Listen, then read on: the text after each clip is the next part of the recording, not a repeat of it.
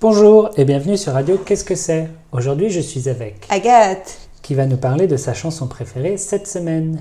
Ouais. Quelle est-elle C'est La nuit je mens d'Alain Bachung. C'est qui Alain Bachung Alain Bachung, c'est un chanteur français qui, qui est mort.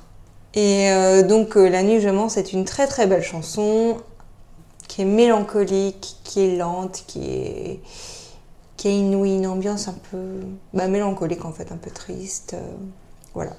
Donc une chanson que j'aime beaucoup. Très bien. Tu peux nous en chanter un petit bout Ouais, évidemment. On m'a vu dans le verre corps sauter à l'élastique, voleur d'enfants au fond des criques.